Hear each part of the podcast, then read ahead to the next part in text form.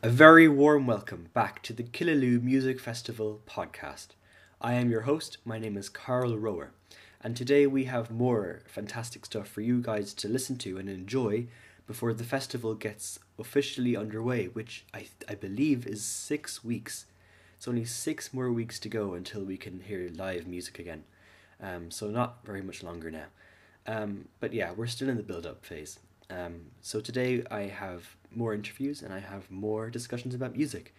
Um, and today we're focusing on one item in the program in particular, and that is um, Diane Daly performing Eugene Ysaÿe's Violin Sonata Number Two um, with movement. That is with um, yeah, with a bit. She's not going to be standing still looking at a music stand. There's going to be actual physical movement. Um, but I won't um, talk too much about that because who better to tell you about that more, than Diane herself? Um, I managed to catch up with her um, during the week, um, earlier this week. Um, I sat down, had a little chat with her, and that's exactly what you're going to hear right now. So here it is.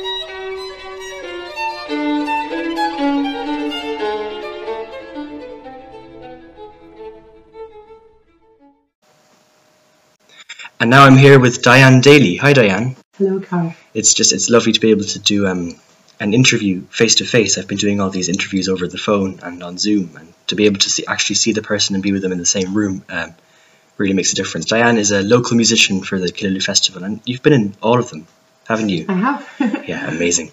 Um, so you're this year you're doing something a bit different. Um, you're doing something which on the program says um, Ysaÿe Sonata for solo violin with movement. So maybe you could like tell us a little bit about that. That sounds really exciting. okay. Um, so the piece I'm going to play is yeah, it's by Ysaÿe. It's a second solo sonata for violin, and um, I'm exploring this idea of making the music more visible, which I believe was the one of the themes for the festival this year, which is why I was asked to do this piece.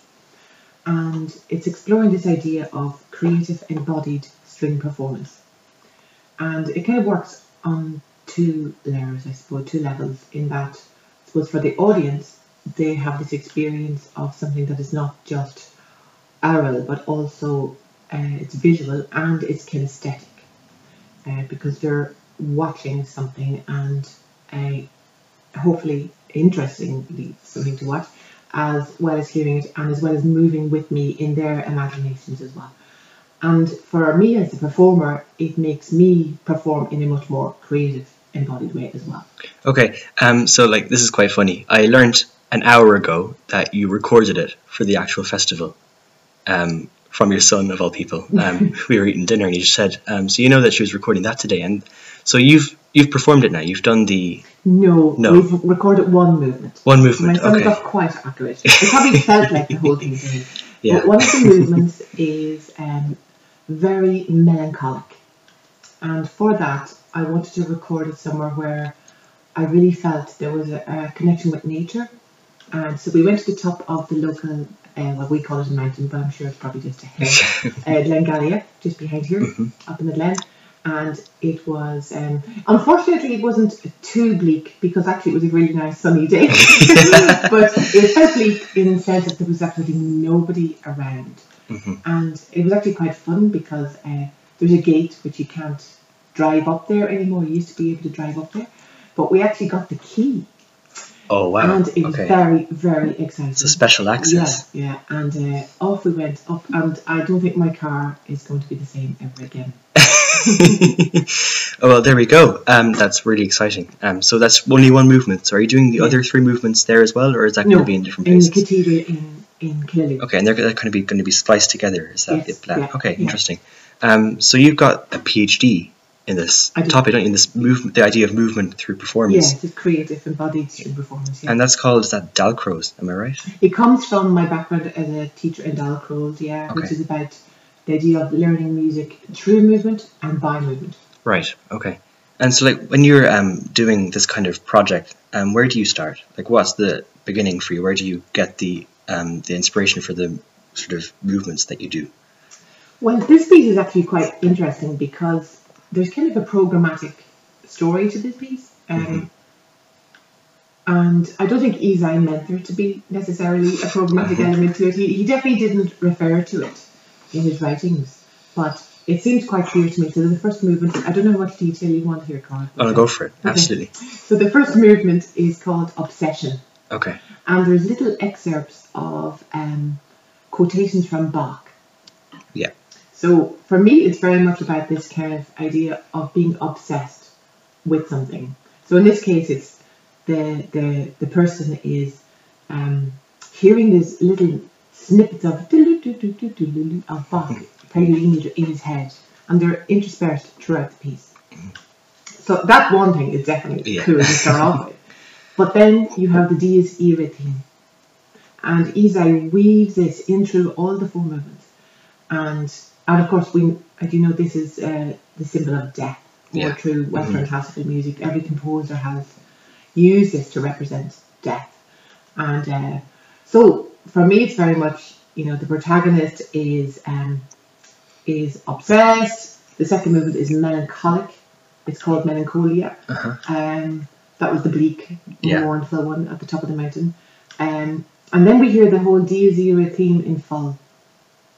And that's really powerful actually. And then the third movement is called Dance of Shadows. Oh wow, that's a lovely Yeah. image. So I think I'm probably going to do that as some kind of uh, dream sequence, like be- between you know the afterlife and um, the journey. There's many ways I'm looking at this uh, this idea of you know our inner monsters and you know being overwhelmed by by this, or I'm not sure, kind of maybe. There's a, like a hundred different ways I'm interpreting it. yeah. I'm still kind of mulling through them, to be honest, Carl. You know, um, and then the final movement is called the Furies. So the three Furies were the three women who used to drag people into hell, Right. and this okay. is represented by, three part chor- three part chords all through the last movement, which is a difficult to play, but Mm. it's um it's quite hellish. Yeah. So you're essentially playing a trio with yourself. Is that right? Wow. Yeah, it's fun, yeah. That's quite something. That's lovely images to like be thinking about, and like we'll be thinking about them too now when you're playing it. We all can't wait for that. I'm looking forward to I'm hearing that immensely.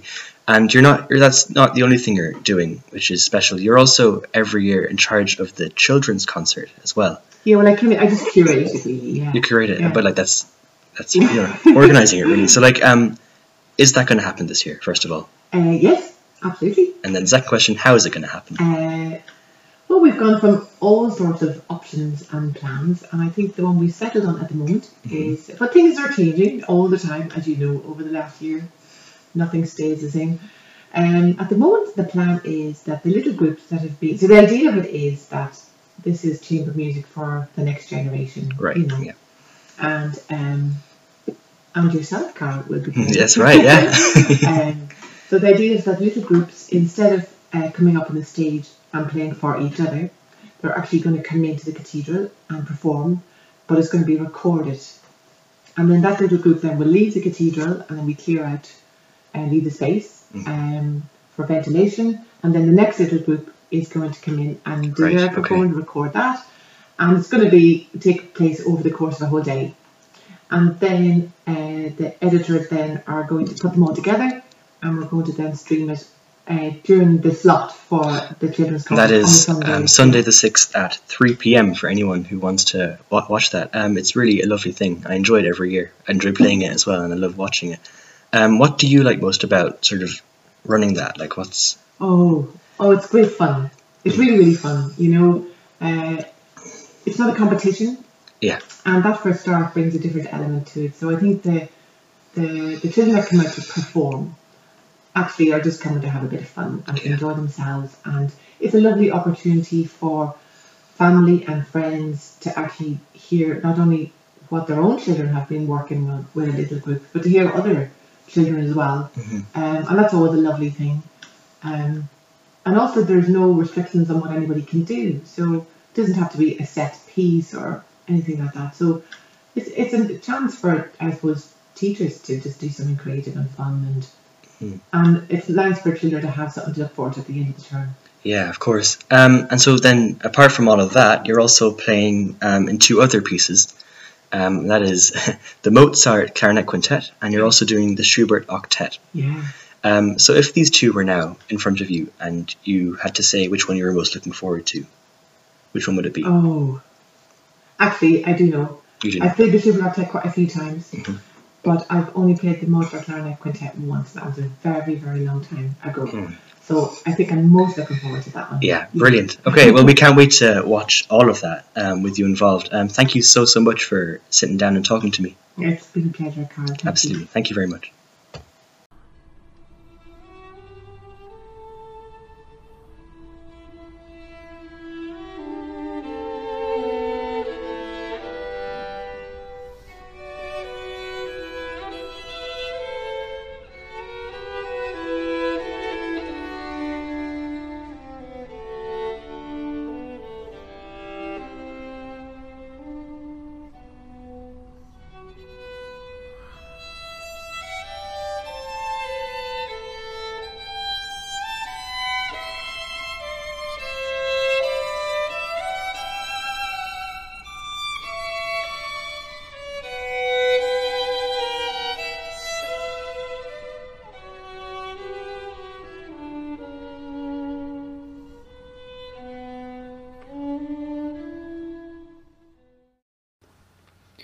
As I mentioned at the beginning of the interview, there, it is, of course, a lovely thing to be able to sit down and sit with someone in person and talk to them. Um, makes makes things so much easier. Um, makes my job so much easier to be able to um, actually see their faces in real life. Um, but yeah, it's it was a pleasure to sit down with Diane, and I thoroughly enjoyed our conversation. Um, I will apologize here and now for the audio quality there. Um, I don't know exactly what happened there. I don't think my microphone enjoyed the room that we were in. It's very possible that was the case, but um, I hope you guys didn't mind that, and I hope you guys can still hear it okay, because it was a lovely conversation and I really enjoyed it. Um, but now that we've talked about um, her doing the Ysaÿe, why not talk about the actual Ysaÿe piece of music? And that's what I'm going to do now. So, here we go. I'm going to talk about Ysaÿe's Violin Sonata number two.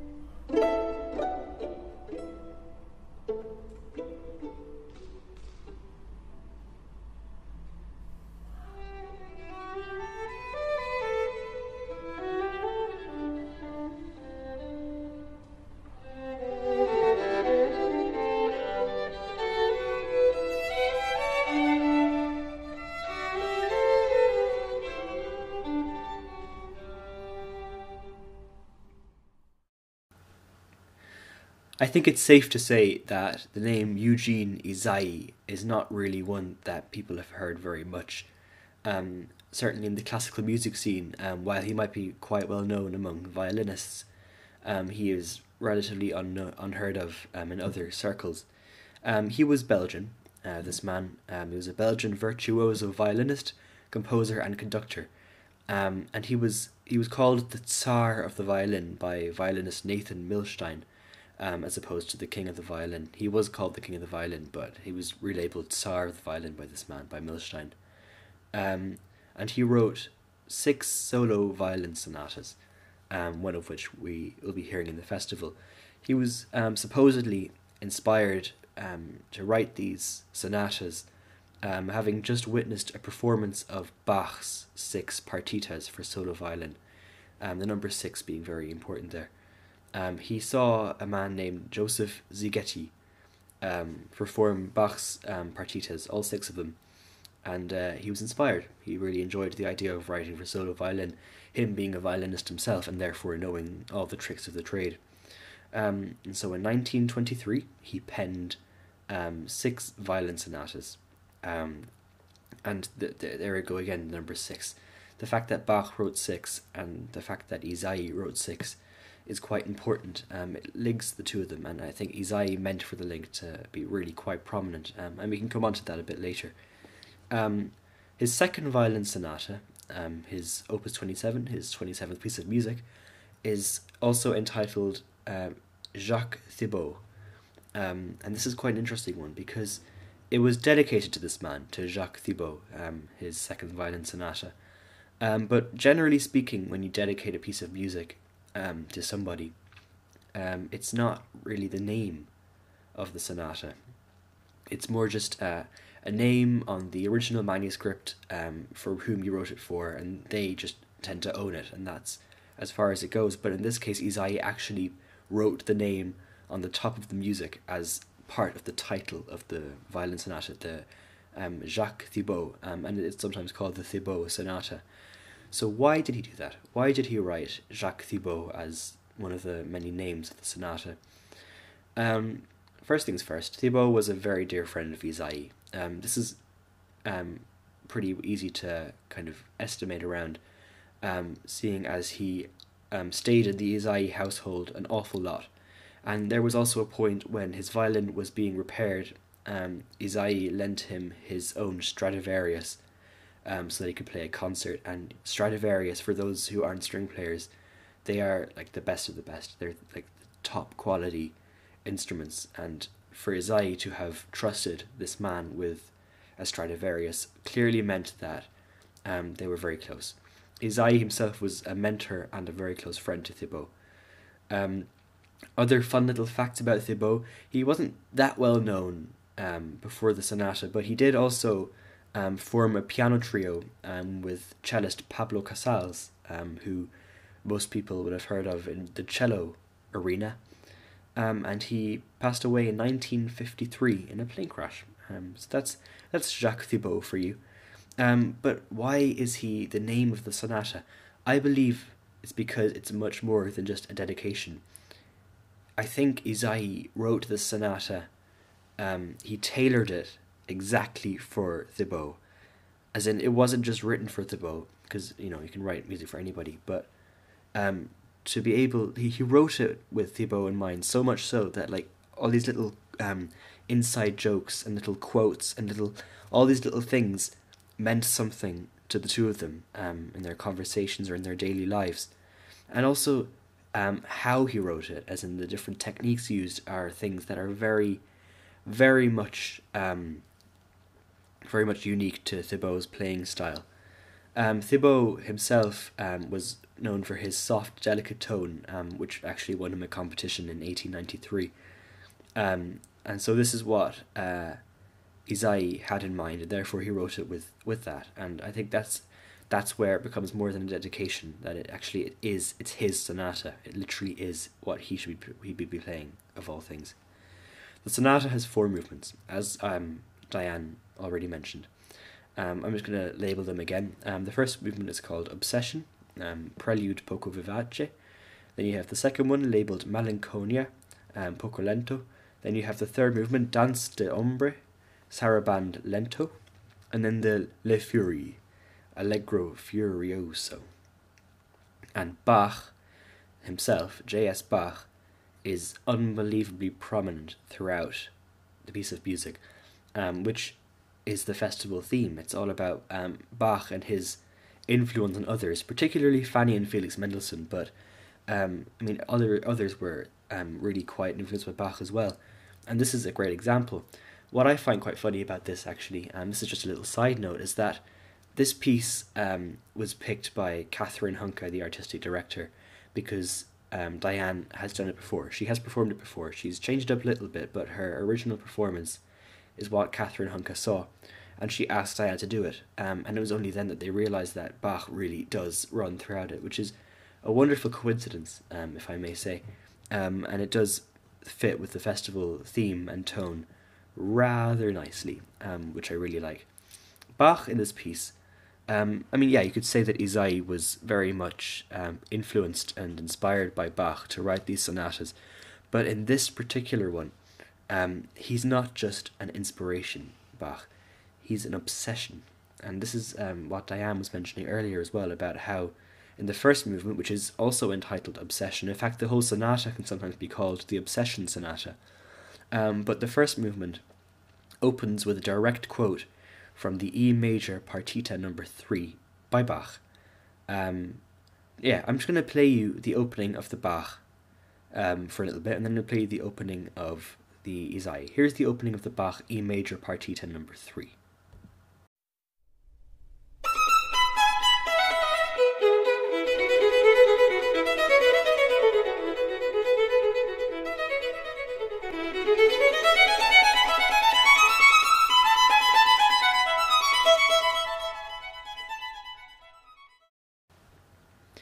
And straight away, back to back almost, I'm going to play the opening of the Ysaÿe Sonata, which you heard at the beginning of the episode, but here it is again.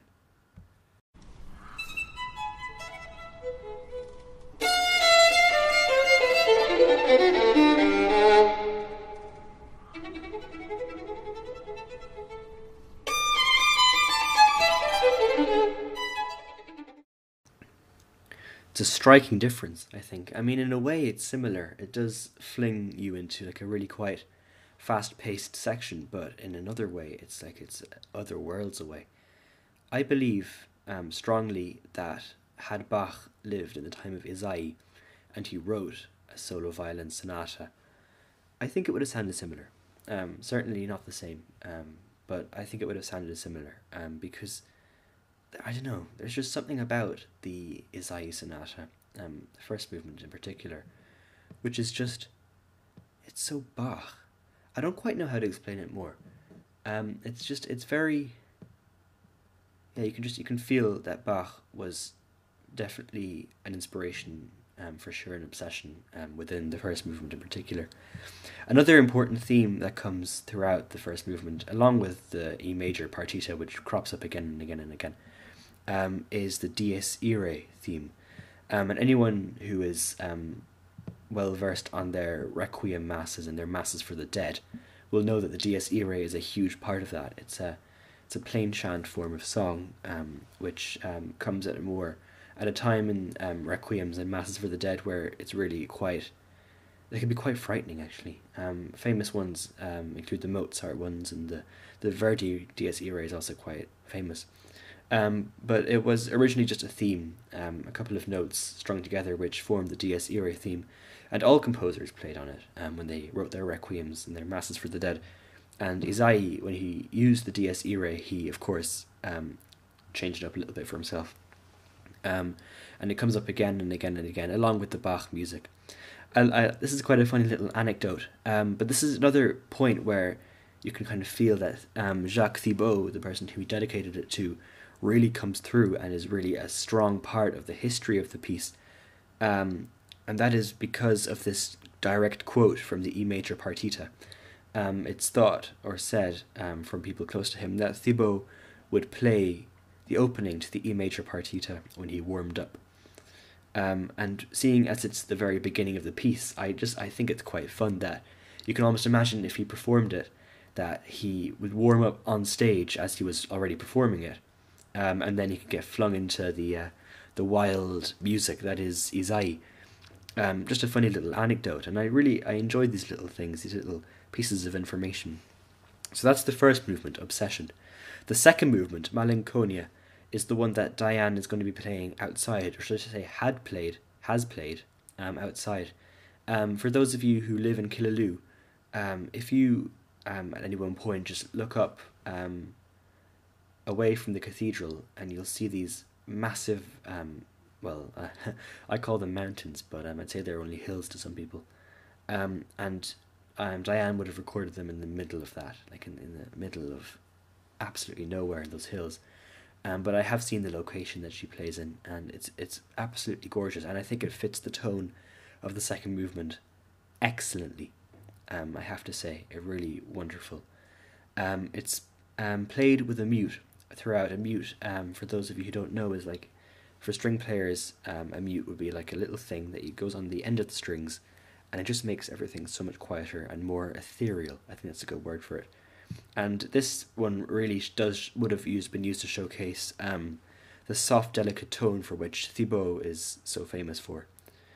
Um, then comes the third movement, the Danse des Ombres. Um, not much to say about this movement, except for the fact that the Dies Irae theme is back again. Um, this time it's the theme, and then there's six variations, a theme and variations movement, with the Dies Irae being the theme. Not the exact Dies Irae, of course, but it's the it's one that Ysaÿe played on once again. So it's I don't know, it's a variation with variations on that variation if you want to make things complicated. And then we come to the fourth movement, and the fourth movement is entitled Les Furies. And um, I have done a bit of research into these. The Furies um, were three winged ladies who wear snakes born from the blood of Uranus on their head. Um, I'm just trying to imagine what that would look like. Um, I don't. it's kind of hard, really, isn't it? They wore snakes on their heads, and these snakes were born from the blood of Uranus. So there you go. Um, they were goddesses of vengeance, um, and their primary purpose was to hunt down criminals, striking them with awful punishments um, for their wrongdoings, um, such as pain, madness, sacrifice, and family curses. Even um, so, that's um, that's kind of the music musical idea, and um, I love. I really enjoyed how Diane put her interpretation of um, of those movements, and I'm I'm also really looking forward to being able to hear it. Um, I think it goes without saying, of course, that while Bach is indeed the um, sole reason for Bach uh, for Ysaÿe having written this piece, it's twentieth century through and through. Um, no, I mean, yeah, the little bits of Bach are the only only real baroque parts in it, um, and it really is. It's a twentieth century piece of music. Um, one other thing that I really, really enjoy about this um, this piece is how the second movement in particular, it really does sound like two people and sometimes three people playing the piece of music. It's not. It doesn't sound like a solo violin sonata. It could be, it could be a violin trio. It could be a violin duet. Um, but the way that Ysaÿe has written this, him knowing exactly how the violin worked and all, it just it, it makes it. It really does. It adds this beautiful idea that it's um, that the violin is an everything instrument, and it's a very versatile instrument, which goes without saying, of course. Um, so anyway, this is the Ysaÿe Violin Sonata, um, which I actually I really enjoyed. This is one of my favorites so far, um, research wise. Um, it's been really interesting to find out about this. And so we come to the end of another Killaloe Music Festival podcast episode. Um, first and foremost, I'd like to thank you all for listening. Um, second of all, um, a couple of really um, important things just to take into account. Um, first thing is the name of the website, um, which, as you all know by now, is www.killaloemusicfestival.com, where you'll find where you can get your tickets for the concerts, the live streams, um, where you can find the list of artists who are expected to come, where you can find the program, and also now a link to this podcast. Um, it's been added to the um, the website um, at this point. Don't also forget to check out um, the social media channels where updates will be posted um, every now and again regarding ticket sales and programs. Um, and this is Instagram, which is at Killaloe Music Festival, um, Twitter at Killaloe F, and Facebook, Killaloe Chamber Music Festival. Just search for that and you'll find it. Um, and finally, um, I'm delighted to announce that I have created a playlist um, a Spotify playlist of all the pieces of music that will be performed in this year's festival. And if you go to the podcast description, wherever you get your podcasts, you'll find a link to the Spotify playlist there. Um, and do press shuffle on it every now and again. I just I think it's fascinating, and and when I do press shuffle on this playlist, I, I um, it just it conveys such a, a immense feeling of excitement, and there's so much wonderful music to be discovered there, um, including all my preferred recordings for all the different pieces. So go check that out. Um, and apart from that, I have nothing else really major to say. Um, just thank you again to my um, wonderful interviewee, Diane Daly. Um, and we'll see you all again next week for another episode. Thank you all, and see you then.